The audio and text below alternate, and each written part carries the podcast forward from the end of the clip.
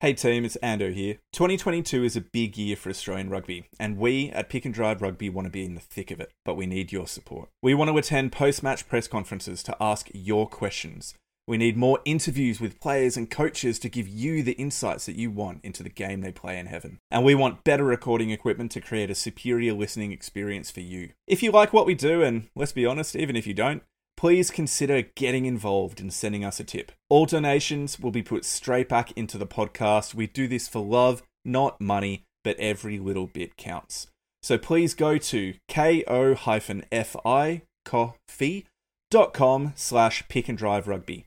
You can give us one dollar, you can give us five, whatever is within your budget, we would be incredibly appreciative for. Thank you for your support. Let's get back to the pod. Australia. Quay Cooper for the win. It's on its way. It's on its way. It's gone. Quay Cooper is the man. Hi there and welcome to Pick and Drive Rugby Podcast. We're diehard rugby fans having a weekly chat about all things Aussie rugby. We're real, family friendly and positive, so get involved. Get involved. My name is Ando. I am your regular host. With me is Mitch. He's your regular host as well. How are you, Mitch? Very good. Uh, we have a good, exciting episode, hopefully, to talk about today. We're doing a Mate, year in exciting. review. For... A year in review. Now, we're going to keep this um, somewhat brief. Now, we sometimes say that. This time it will be. The reason why is because in a couple of weeks' time, it's either going to be this coming Sunday or the following Sunday, we're going to have a Rugby Royal Rumble. We're still talking through the dates. Sorry, we don't have that finalised for you by the time of recording. But in that Rumble, we're going to be doing a more in-depth review of twenty twenty-two, um, particularly around areas like Super Rugby uh, Pacific and other, other elements of what's happened throughout the year. So we're just going to be talking about some of the areas that caught our interest, but particularly we, we, we wanted to hear from you, our fans. So to begin with, if you want to catch up with us and get in touch, you're welcome to jump on Twitter, Facebook, Instagram. We're on all the major platforms, or you can even email us at pick and drive rugby at gmail dot com. Always welcome to get in touch. And our focus for tonight is a quick news and rugby update, because there's a couple of things that are of interest that we want to quickly talk about before we then get into our talking points or review of twenty twenty-two. Mitch and I are going to be putting out our thoughts before we then track through the fan responses, because this is the people's podcast. We want to hear from you. And so we have, and we're going to hear from you. And we're very excited for that. So Mitch, I know I've just spoken a lot. I've said a lot of what we're going to be doing, but it's pretty simple, mate. Should we just dive on in? Yeah, I think so. Uh, you'll hear a- enough of me as we get on later through the podcast. So let's just dive into it. Let's dive in. Let's go.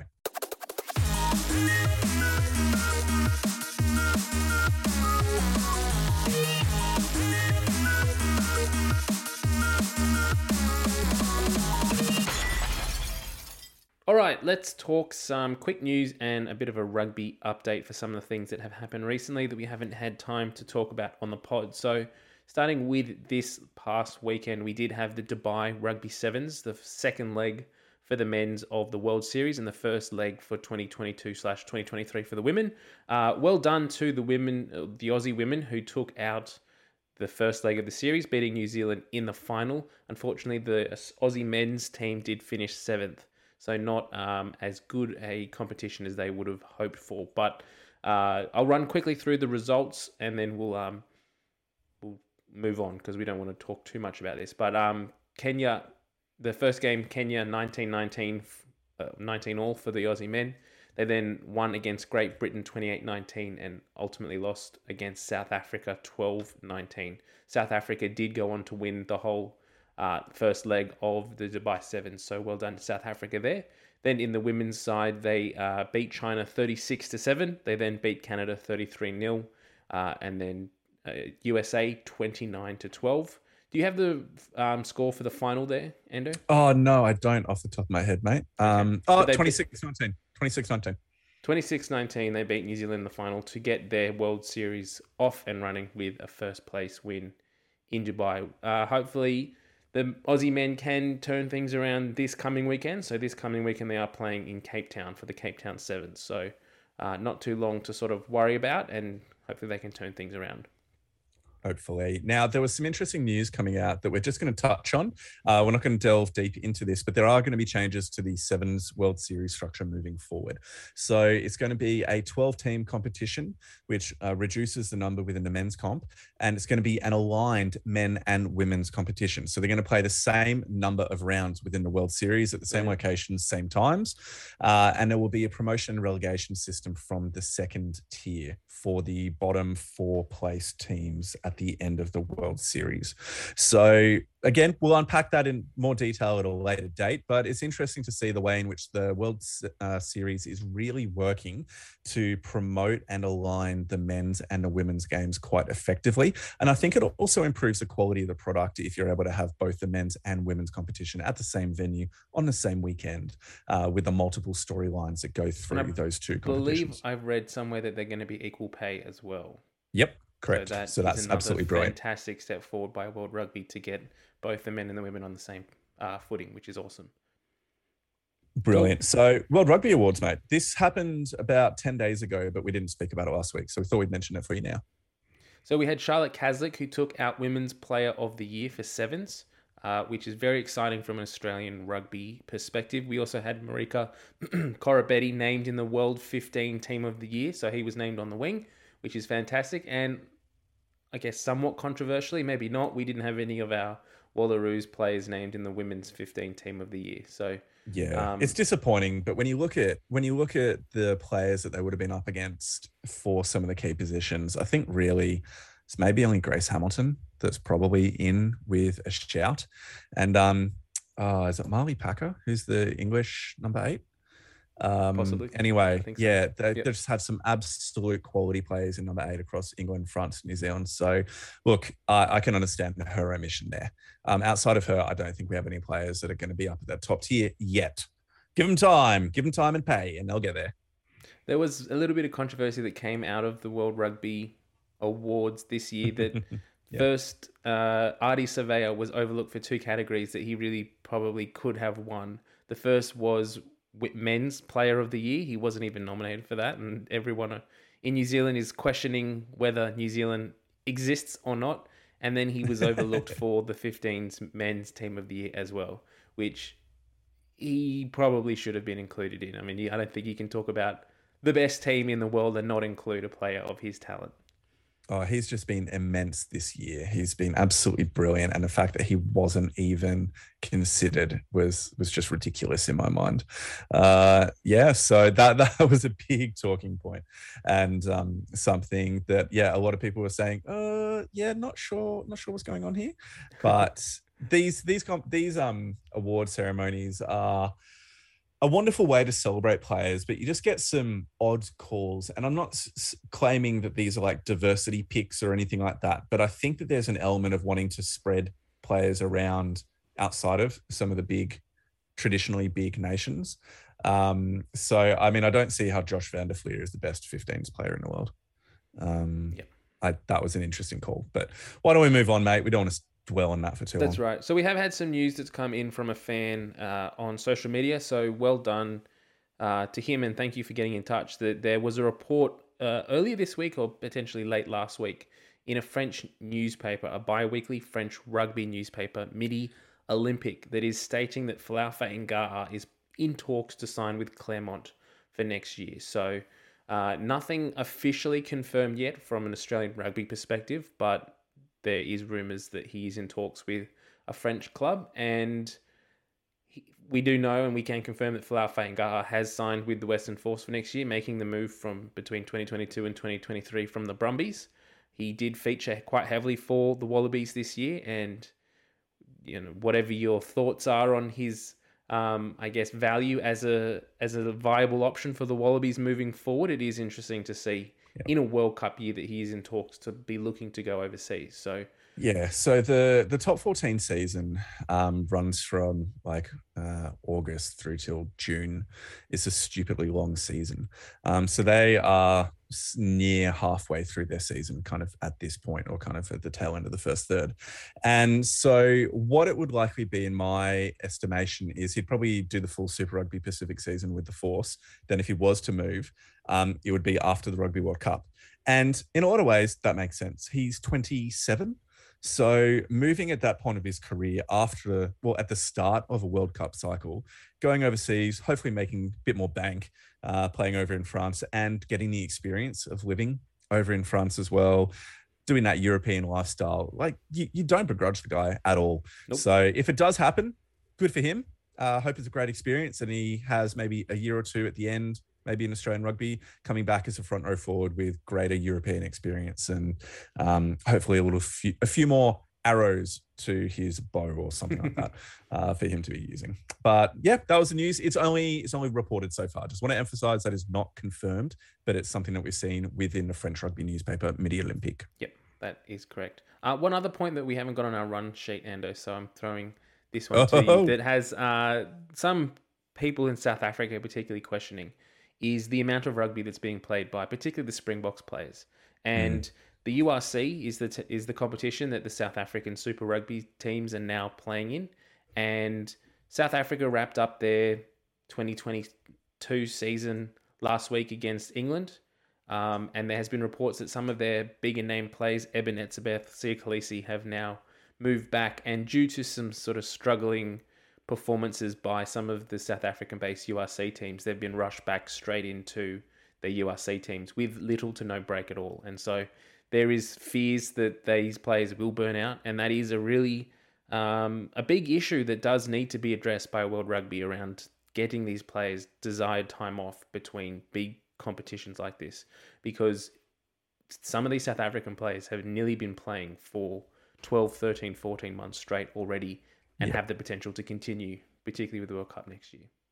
Yeah. And look, it's an ongoing challenge. And I think one of the issues of kind of the European competitions, we do talk about opportunities for um, Australian players to be getting more games. And that's really significant. I think there just needs to be the balance between player welfare and player experience and development. So yeah. however the sports scientists can manage that effectively in combination with broadcast realities will be an interesting element of the rugby landscape moving forward. Definitely, definitely. And the last point that we did have announced last Friday in Sydney is that Super Rugby Pacific has been confirmed and locked in between both Australia and New Zealand rugby unions until twenty thirty. So that's, uh, I guess, news that we were all hoping for, that there was going to be some confirmation of how long this competition will run. We don't know exactly if the format that it currently sort of features in, with the eight team making the playoffs and, and that sort of thing, will be the longevity, will be there for the full uh time of this twenty until twenty thirty when the negotiation comes up again. But at least at the moment we do have the teams can are locked in to a competition until twenty thirty, which is really yep. exciting. Yeah, definitely. Definitely. We'll get more into this in the Rumble, but I'm very happy with it in a general sense. Uh, there at least has been some discussion about trying to expand the um, Super Rugby our, our picky mm-hmm. um, and the women's Super Rugby competition in Australia Super to w. be a trans, yeah, Super W, to be a trans Tasman competition moving forward. It won't be happening for twenty twenty-three, but there's at least the mention that that is something that they're aiming for. So that's positive at the least, but yep. I would prefer more. uh, but we'll, we'll we'll at least take that for right now at the end of a long, long rugby year when everybody's kind of putting tools down for I a think, few weeks. Uh, from what I've Also, my sort of read of the situation too is New Zealand rugby is pushing heavily for that crossover, and I think they're ready to go twenty twenty-three. But Rugby Australia, probably we're not at a point at the moment where we can expect yep. our uh, women's players to be able to commit to a longer competition whilst they're still not being paid or compensated um, for that time. So a little bit of work to be done there, but there are talks that they, we might have some crossover hopefully next year, mm. uh, twenty twenty-three, mm. and then looking by twenty twenty-four to at least have some form of crossover uh, developed. And then hopefully by twenty twenty-five, when Rugby Australia has their kind of plans to professionalise the whole Wallaroos setup, that we can yep. have a fully fledged cross uh, trans-Tasman competition. It'd be cool to have something like a Cup Shield play playoff um, for the various teams, like top two middle two and then bottom one from each competition play each play off against each other. Um, that I think that'd be really, really good. Yeah. Oh, bottom two, sorry. Uh, play off, I think that could be something at least to give some element of crossover without it having to be a fully fledged competition. But anyway, we have a lot to go through in terms of the talking points for twenty twenty-two. Why don't we move on, my friend? Let's keep going. Let's go.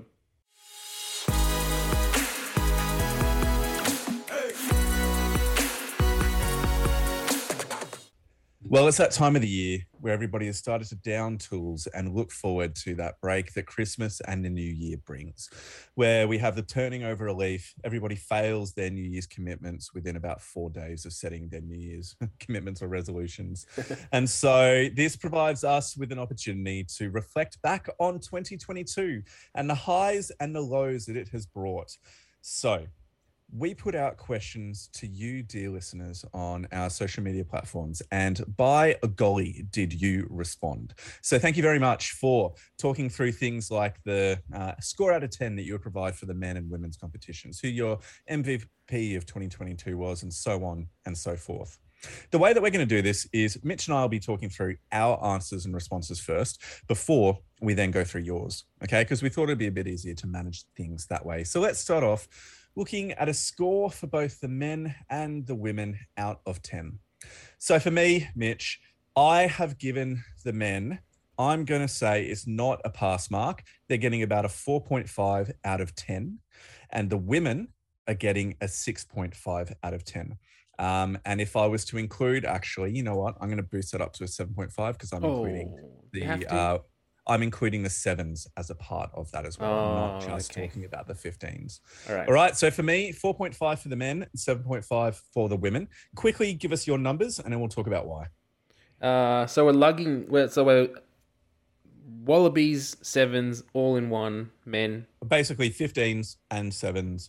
All in the one competition. Oh, that changes things. That that definitely yeah, changes it's things because that it? pushes that that helps carry the men a little bit higher. Yeah, than I, I was know. Give them. I know. So, so maybe I'll I go. Five. I'll go six for the men, based mm-hmm. on the sevens performance. They took out the World Series. Fantastic. Yep. If we're looking at the Wallabies only, five and a half.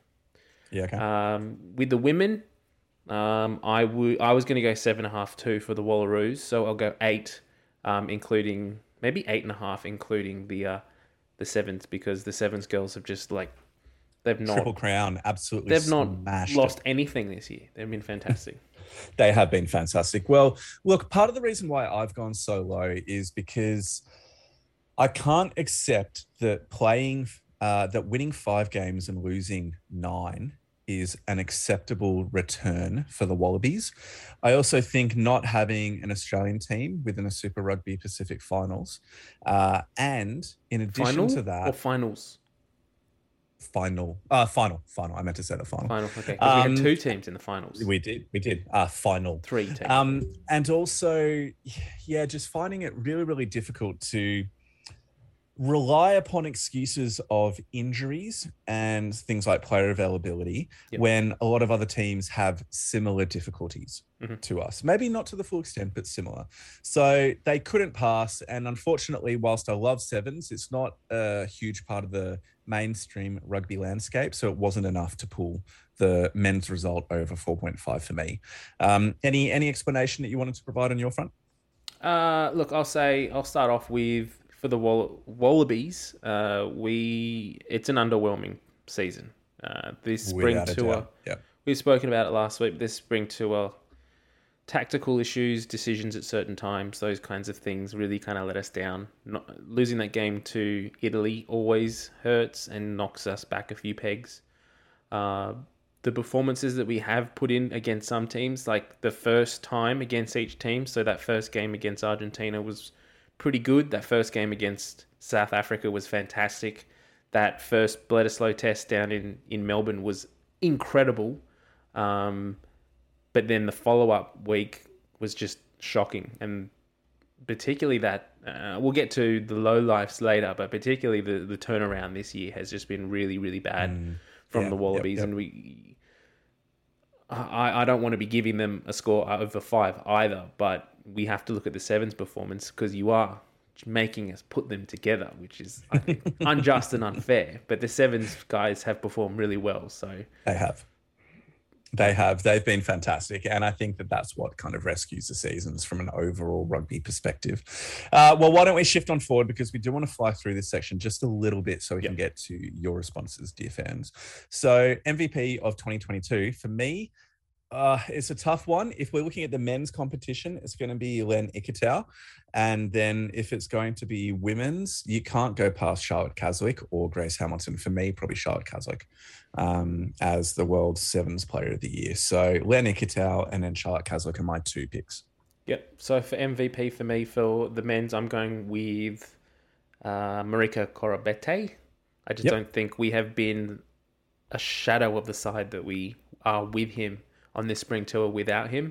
He leaves such a big hole. Marky Mark has stepped up, but he's he's a long way to go to be pushing Marika for a starting spot. So um, I think we... perform a lot better in that spring tour if we did have him there. So he's my yep. pick for the men. I'm going for uh, Emily Chancellor for the M V P. Yeah, for the women's. Cool. I just think cool. that she's put in a consistent performance across all of twenty twenty-two for Super W and then for the Wallaroos. Um, just the experience that she has, the leadership she brings when Shannon Parry went off injured or had a yellow card throughout um, this World Cup. She stepped into the leadership and it didn't phase her at all. She scored, in my opinion, the try of the tournament in their uh, quarterfinal.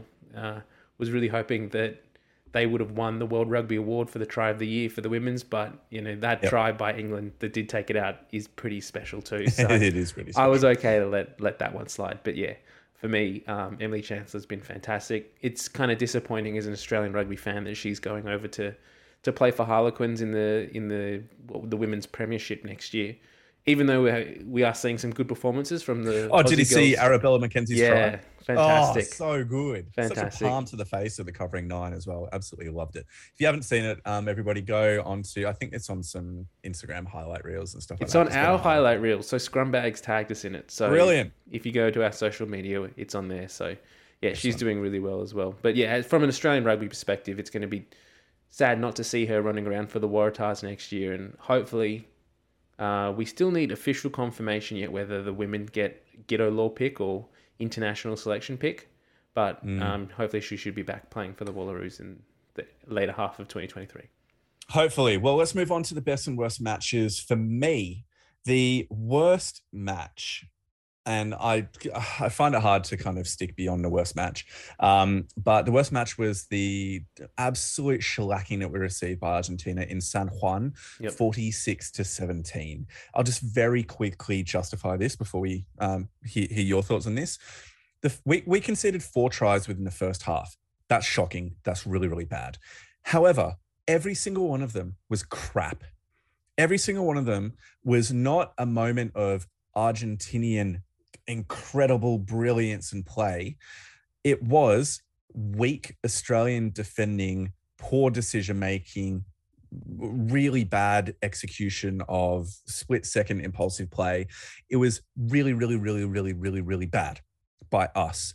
And I was just thinking to myself, what is this? Who who are we? How can we possibly be having such a horrible performance? Um, so for me, yeah, the defeat against um, uh, Italy, Italy, Italy. Bad, but with the amount of team changes, fair enough.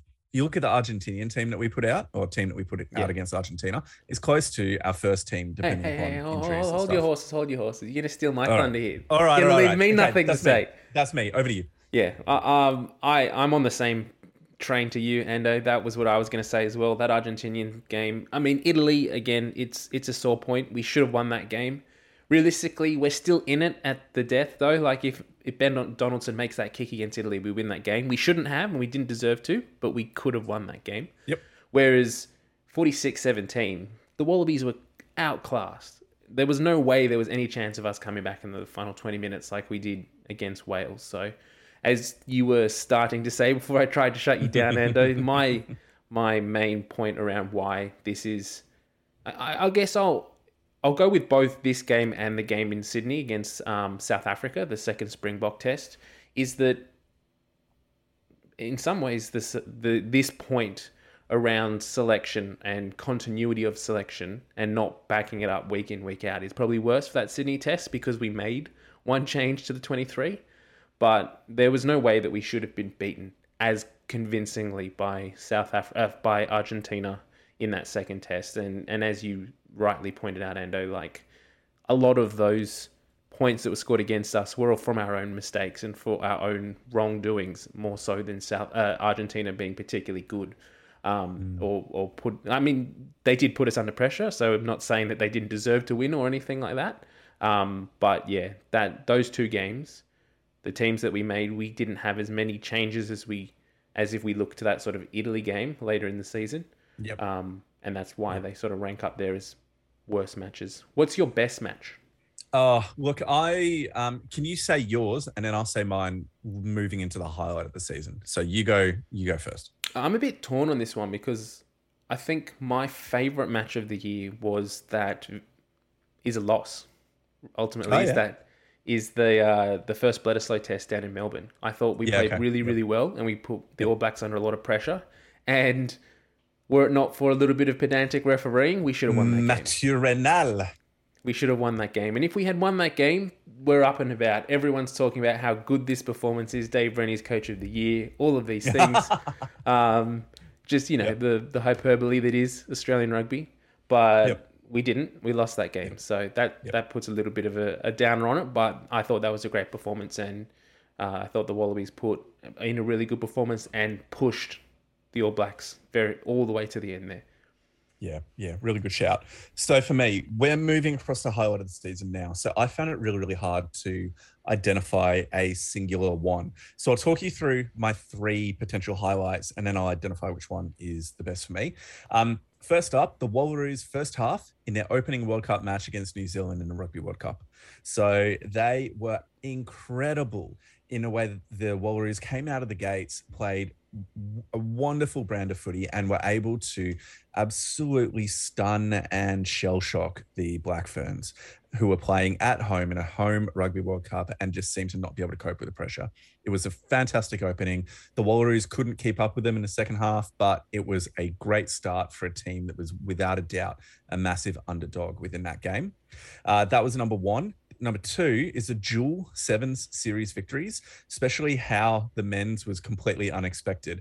And for the women, it capped a triple crown with the um, Rugby World Cup, the sevens victory, and the World Series. What else am I missing? The World Series. Yeah, yeah, yeah. So um, that was just absolutely brilliant. But then if we're talking about a Wallabies match in and of itself, the first game against South Africa that the Wallabies played. So you have the opening try, the awesome, it's just a Is it was an excellent expression of what Aussie rugby can be at its most exciting. So number eight, running it right, running it wide, nice little quick recycle through a half break to Fainga'a with a quick recycle and then a short ball to McWright steaming onto a try under the post. You know, this is a game where Marika absolutely like imploded uh, Mapimpi, Makazola Mapimpi. Didn't implode, Fres- he launched him into the stratosphere. Yeah, that's sorry, that's a better way. He exploded him, um, sent him into the stratosphere. And then uh, Fraser McWright got a second try, so we got his double. So look, I know I've identified three highlights, but for me, just in terms of the massive moments within the match, Uh, within key matches, I'm actually going to go the dual seven series victories, especially with the fact that the men's came down to the wire. And are these two different them... points? No, Is... no. Highlight of the season.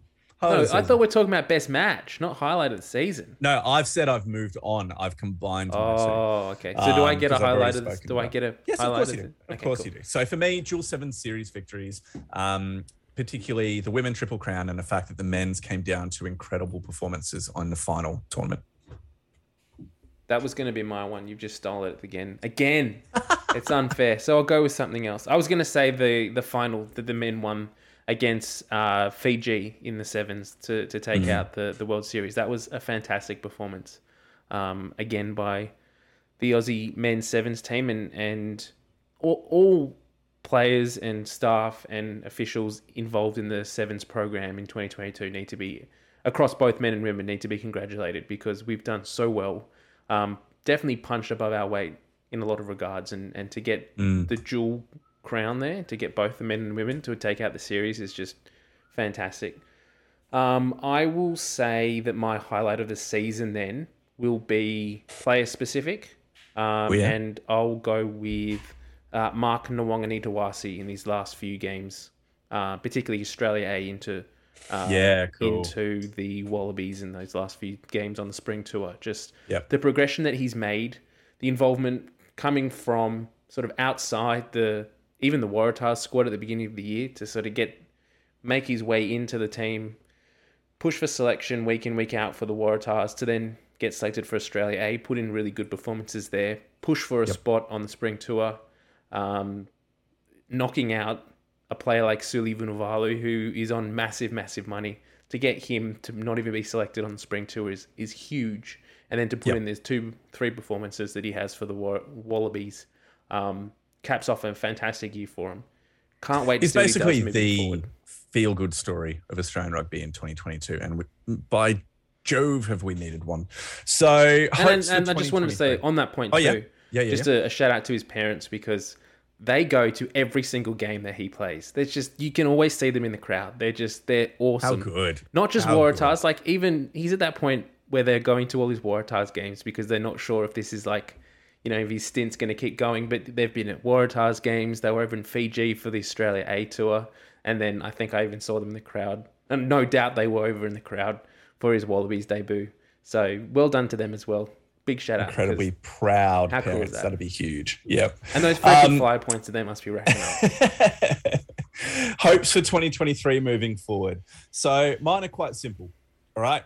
Uh, I'm sticking away from the Rugby World Cup because that's what we asked of our fans. So my hope is that we get an Australian Super Rugby team into the final with home ground advantage. Ooh, okay. Big ask. Yeah, I know. It's a big ask. Uh, and the second point is I would like to have concrete plans for professionalism for women's rugby ahead of the twenty twenty-five Rugby World Cup in England.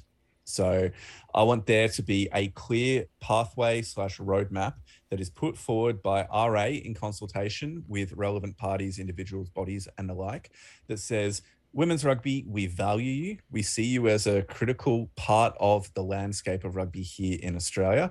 And this is how we are going to prove that we value you, by making sure that you are paid as professionals by this point, mm-hmm. and putting in that roadmap for it. So that's that's my hope for twenty twenty-three. My hope for twenty twenty-three is in, in a Super Rugby sort of context, in Australian rugby in general, I guess. I want to see a good performance from all Australian Super Rugby sides, and not necessarily performances that mean, you know, we're going to have we're going to have all teams in the top five. Like, that's unrealistic, but I want them to put in good performances to make their fans proud, to make their players proud, and I want that then to flow into the Wallabies and their preparation for the World Cup, so that then the Wallabies go into the World Cup and the Bledisloe and the Rugby Champs next year, put in really good performances, to then start to let the players that are based overseas start to realise that actually there is something going on back home. We do, we've got, you know, our Super Rugby sides are being competitive against the New Zealands, the Kiwis, the the Fijian sides. We we're we're pushing for the top of the rugby championships. We're potentially winning World Cups. We now have the Lions coming down. We've got a home World Cup in twenty twenty-seven. It'd be it. It all comes down to money. We've been talking about that for so long. We would love to have like a private equity deal finalized and just have an idea of what we can spend on bringing these players home. Mm. But I'd also mm. love for the teams to put in performances that make Australian rugby fans and players proud, and that the players want to come back purely to be involved in Australian rugby, to push for, yep. Um, yep. I mean, even the opportunity, if you're a player who's not necessarily going to be picked for the, the Wallabies um, for the World Cup, but you want to be back because you want to play for the Waratahs or the Reds, to play against the British and Irish Lions. Like, that's where I want rugby to get back to. Mm, mm. Both of us, I think, are being very aspirational with this, which is, I guess, it's, it's the hope that gets you, isn't it? Which is, I mean, realistically, is that going to happen? Probably not, but that's where, that's where we want to get to. Mate, we should really start like a uh, a merch line of things like um, consistently inconsistent, and uh, it's the hope that kills you, uh, as with Wallabies branded stuff. I think there might be some issues, but we'll make our own kind of offcuts. Um, but Stan coverage rating, last thing before we then get to fan responses. Okay, so Stan came on board in a pretty tumultuous time, and then after taking on the uh, mantle of Australian rugby broadcaster, they then had to deal with a pandemic which shut down the competition and forced them to pivot massively. So they've had basically this as their first full year of proper rugby within um, Australia and within Super Rugby. So it's a good thing to be able to be asking, well, what do we think of the coverage overall? For me, it's pretty bloody brilliant. It's an eight out of ten, maybe even a nine out of ten. Oof. There are two small reasons why I, three small reasons why it's not getting full marks to me. Mm-hmm. Uh, number one is because it doesn't have the sevens as a part of the Stan broadcast package. I would love that to be uh, something that can be remedied for the future. Number two, I would love to have more opportunity for uh, detailed game analysis, maybe even as a midweek show yep. with different people. It's And this is targeting a niche audience, I understand, but people that do want to know more about the game from an analytical perspective, I'd really, really value that. And then number three, after identifying how Googs has started um, to speak, Justin Harrison has started to like growl every time he gets excited. I just, I can't freaking unnotice it. And I've just, it's just destroying me every time I hear him commentate. So I love the guy, I still like what he does, but it's become a thing for me. Um, so that's another reason why it's gone down. So eight or nine out of ten for me. How about you? Uh, I'll say seven out of ten. Um, I think, again, I'll echo the words that you're saying. They are doing a fantastic job. It is miles and miles ahead of what we had with Fox Sports. The access that we're getting and just the amount of rugby that's included is top-notch. So in that, that aspect alone needs like a nine or a ten. Um, again, getting sevens on, on board would be, you know, the, the cream of the crop, and that would just make it the one-stop shop for rugby anywhere yep. in the world. The sevens yep. and U R C. Those are the two competitions that we mm. don't currently have access to. Yep, correct. Um, if we had those, ten out of ten, twelves, fifteens, all of that. Um, again, I, I echo what you're saying, Ando. I think, uh, and we do need uh, more coverage around like midweek. I think mm. between two posts has been great, and yeah, really it gives it. us a different sort of um, viewpoint and, and access, and just like a, a different side of both Morgs and um, Sean or... Um, Mertz when he's on. Or Mertz when he's on there. Yep. Uh, but yeah, we need something sort of between that and sort of kick off on Friday. Rugby Heaven's mm. great too, but I think we need more of an, an analysis and a preview yeah, format cool. that where we can look at the teams once they're announced and sort of do matchups and that sort of thing. Um, I'm also really not enjoying Justin Harrison's coverage at the moment, and that's probably a bit more from like a personal perspective. I just think um, he's got too much on his plate at the moment, and I think it's starting to actually affect the way that he uh, communicates and comments on games and things. Like when he's, other than the the growls and the excited little things that he does when he's actually commentating, he commentates well. But when yep. he's on Rugby Heaven, when he's talking pre and post match, he he just has a different insight to what everyone else has. Like he's the the president of RUPA, the Players Association. So whenever this discussion starts to sort of turn to why a player's doing this or what's happening mm. and this sort of thing, he gets very defensive very quickly. We saw it on Rugby Heaven a few times this year where him and Mertz... yeah, him and Mertz had a bit of back and forth. And I, I was there. I was in the studio audience for those live recordings when that happened, and there was tension in the room. You could tell that they were both genuinely angry at each other for it. Yeah. Um, and then when the like when it was cut over, they both walked off and didn't talk to each other. Like, but you know what? In a way, that's almost like okay, let's go cool down. Let's let's. Um, and that's fine. And that's fine to yeah. have that. But what I'm saying yeah. is, I just think that he needs to realize that he has these perspectives, so he can't necessarily like he can't um, he can't dictate the conversation to the point where like we as fans sometimes need to have that conversation around those things, where Mertz is going with it, when we're talking mm. about referees and things, and he just completely shuts it down. So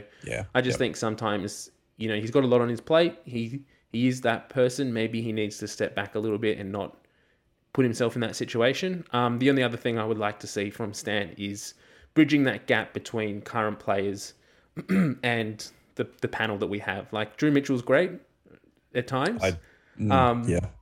I know your thoughts on it. I think he's okay. He's passable, but it will. Um, Will Genya has been on a few times for Wallabies he's, games. He's great. We've had yeah, he's really good. We've had Emily Chancellor. We've had Laurie Kramer. Like we've had some of current players. Sarah Nagama. That, yep. Yeah, Sarah Nagama, fantastic.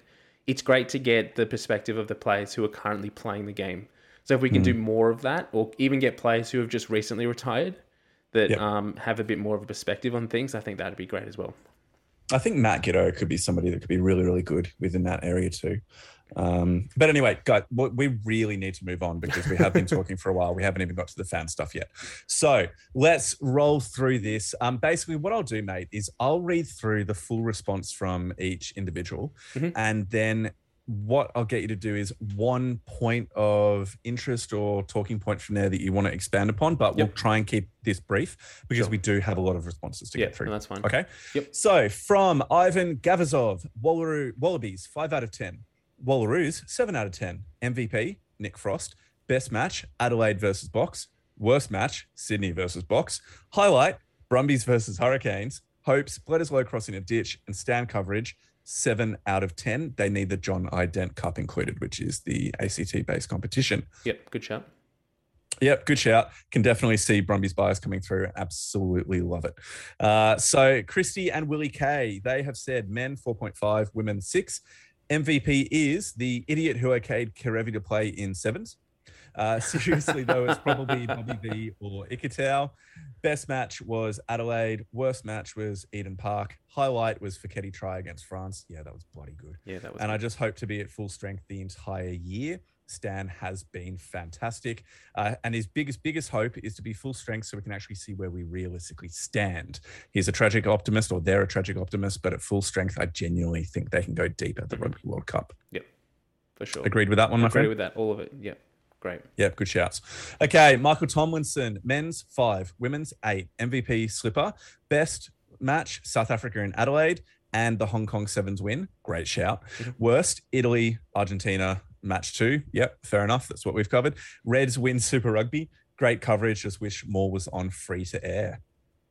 Um, I think the Reds winning Super Rugby is a little bit unrealistic. Sorry, Michael. Um, uh, just looking at this, year. just looking oh. at the squad they've got, and with Tupou out for the whole season. I mean, we will do our previews next year, and I want to see the Reds do well because I do love them as a team, and I think what Brad Thorne has built there is fantastic. But um, I think that's a little bit of heart over over mine there. Um, also, that, that's, Slipper. That's a good part, isn't it?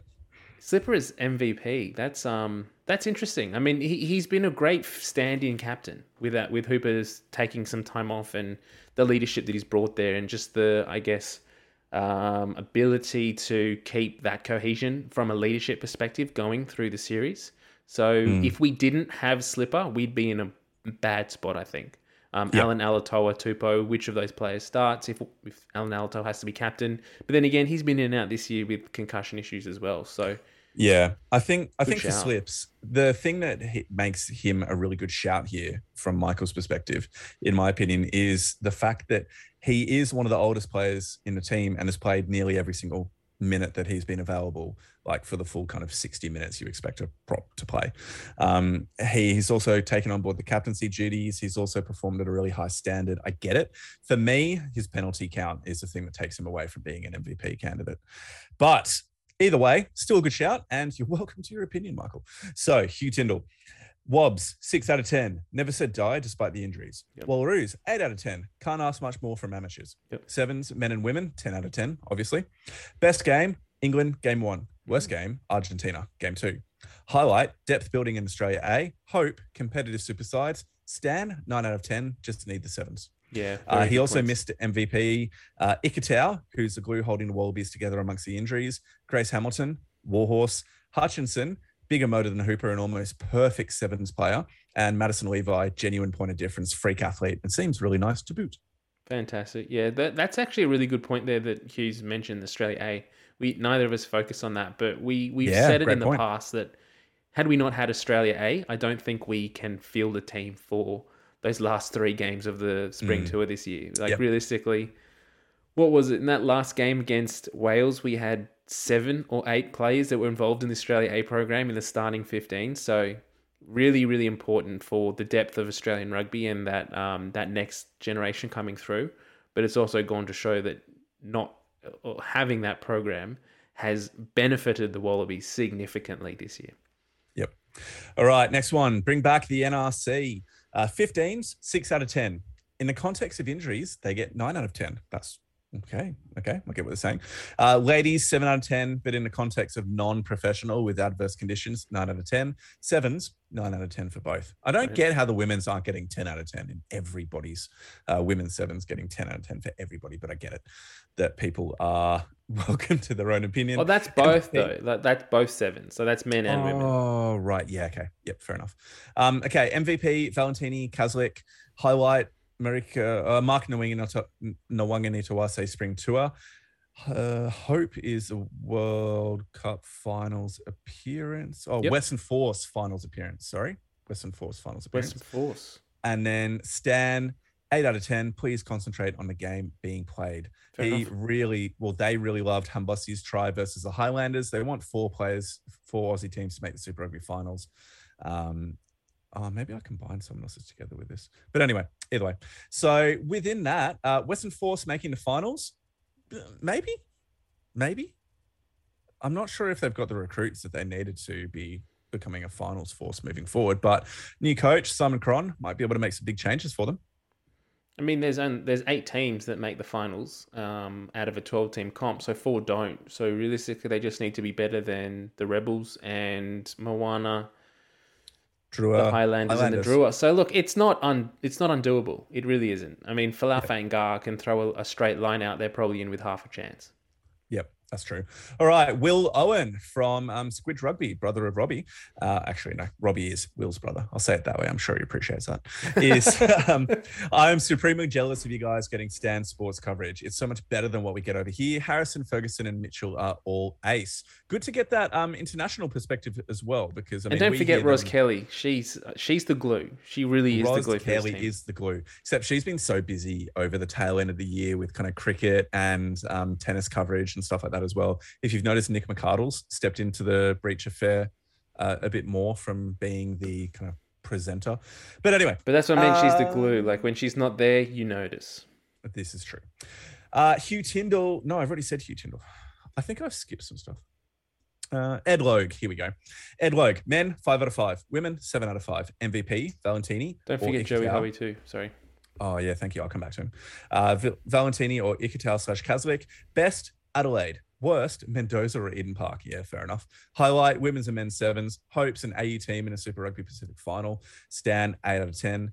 Uh, an extra point if they had analysis using footage to explain what we're doing well or not, for example breakdown. Yeah. Good shout, Ed. Very good shout.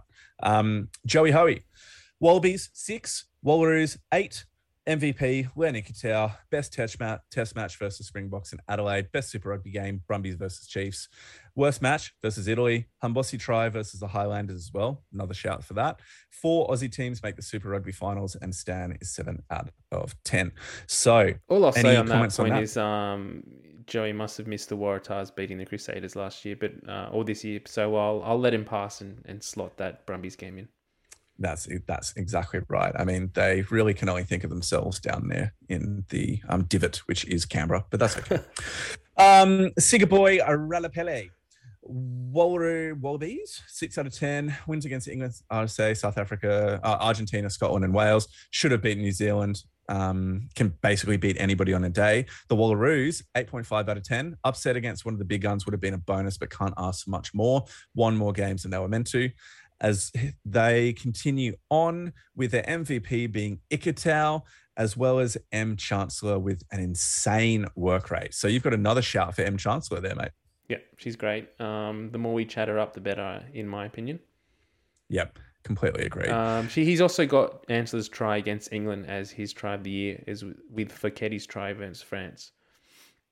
Have you? Yep. Did you already say that? I don't. I'm not sure. It's a, uh, no, it's a I bit didn't. all over the place, this run sheet. Yeah, I think we've accidentally put something into the footer here because we are consummate professionals. So this yeah. is going to. Someone go else very, has very jumped. Well. In, someone else has jumped in here and stuffed this up. But um, and, and his other point was seven out of ten for Stan. Um, thumbs down for Drew Mitchell. So I think another another person who's in the in your boat and uh, who's not.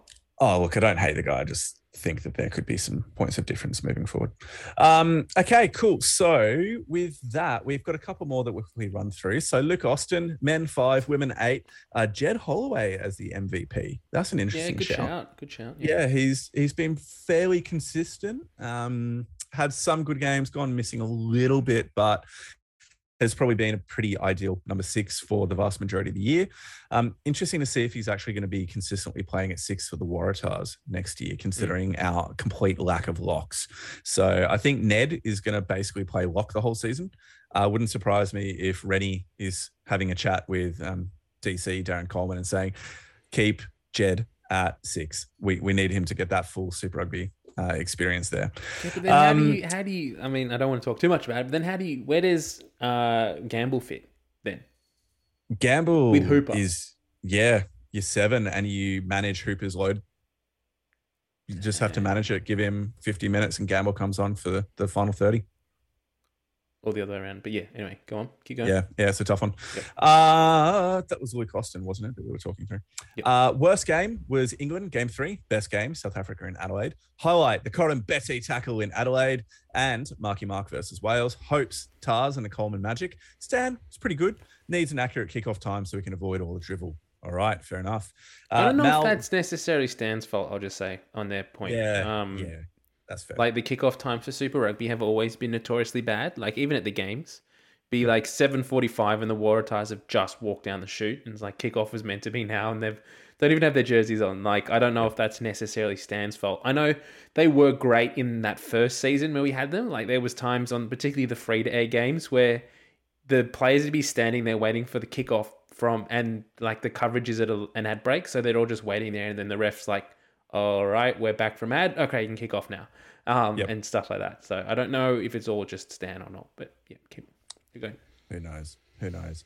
All right, cool. Um, so Malvarez five and seven for the men and women out of ten. Charlotte Caslick for his M V P. Men was the match versus New Zealand in Melbourne was his favourite uh, or is his best, and then versus Argentina in San Juan as the worst. Women yep. versus New Zealand in Auckland, and then the worst versus Japan on the Gold Coast. Yeah, that's a good shout. Yep. Yeah, favourite moment was Wallaroos first half versus New Zealand in a Rugby World Cup pool match. Cool. Good shout. Uh, wants less injuries, more continuity of selection, and believes eleven out of ten for the stand coverage. Thanks to Nick McArdle, Ros Kelly, and the team. Well done. Excellent comments yeah. there. Uh, Scrumbags, Lockie from Scrumbags. Thanks again for coming on the other week, mate. So thinks that the Wallabies, six out of ten. Wallaroos, seven. Aussie sevens, ten out of ten. M V Ps were Len Ikitau, Grace Hamilton, and Maddie Levi. And Henry Hutchinson, Matty Levi being an overall pick for Oz Player of the Year. Best game, Adelaide versus Box. Worst game, Sydney versus Box. Uh, best Wallaroos game, Adelaide versus Black Ferns. Worst Wallaroos game, Christchurch versus Black Ferns. Season highlights was the Aussie Sevens girls triple crown and the men's backing up the season title with Hong Kong Droughtbreaker. Um, so there's a couple more points, but they've been cut off. So I'm sorry, mate. We'll move oh, on. Oh, no, they're down a little bit further. So we had series oh, uh, hopes for twenty twenty-three non-Rugby World Cup. Uh, d- d- d- non-Rugby World Cup, formalising annual Pacific Force series with additional O'Reilly Cup fixture, uh, far yep. fewer Wallaby injuries and better management of young fly halves, which he's written a great article on the Roar about Noel Alessio's development. So mm, give him a little that bit was of a good read. There. Um, yeah, that was and a great then read. Stan, seven out of ten, desperately needs to freshen up rugby heaven with a live audience. Maybe take it outside of the studio and into regional clubs like Sky do in New Zealand. Yeah, that'll be really, really cool. That's that's a great initiative and a great idea. Okay, and I think we're moving into the last couple here. Yep. So let's move on to Joe Elliott. Uh, score for the Australian men and women's is seven point five for the women. Uh, given what they had to work with, it was a great effort. Men, five. There were positives, but still a lot to work on. M V P was Len Ikitau, and he survived the season, unlike almost everybody else. Yeah, Best that's and worst true. matches yeah. were the same game, uh, All Blacks game in Melbourne. Yeah, yeah, fair enough. I can see how that is both a joy and a horror. Yep. Highlight of the season was the Wales comeback. Fair true. enough. Hopes yep. for twenty twenty-three non-Rugby World Cup was an All Black win, even just one. So win against the All Blacks, I'm assuming. And then stand coverage uh, rating. They're in the U K, so no idea, assuming good. So we also have. I just want to, well, well done. Thanks for tuning in, Joe, if you are based in the U K. So thanks for listening to the pod. And yeah, hopefully we're, it, we're keeping up with all of the goss to let you know what's going on back here in Oz. And if we need to do anything differently, do let us know, because we, we love to help all those expats over there that just love rugby that much. They're willing to tune in and listen to us dribble about it for two hours every week. totally totally so I am just quickly getting up. I know we had a couple from Simon Nelson, but they've jumped off the sheet. Okay, so for you, Mitch, really quick question: what was the most disappointing match from the tour? Uh, from the spring tour? Yep. Yeah, I'll. Um, it has to be Italy. Uh, we, it has to be Italy. It has to be Italy. We can't go past it. I mean, look, when we look at the team and the selection choices that we made and just the changes that we made from week one to week, for the game before to this week, it wasn't ever going to go well, and it, it went horribly wrong. So yep. It's unfortunate um, that we are sitting here talking about the low point that was getting beaten by Italy. Uh, but yeah, not great. Yep. Fair enough. Okay, and then the final question. Uh, he has a request. He wants a discussion on Charlie Gamble as a potential bolter. Who would he have to unseat? Is he good enough? Is there time? Now, that's obviously for the Rugby World Cup twenty twenty-three squad. My initial quick shout before you get like twenty seconds to quickly reply to this is he would have to unseat Fraser McWright. Mm-hmm.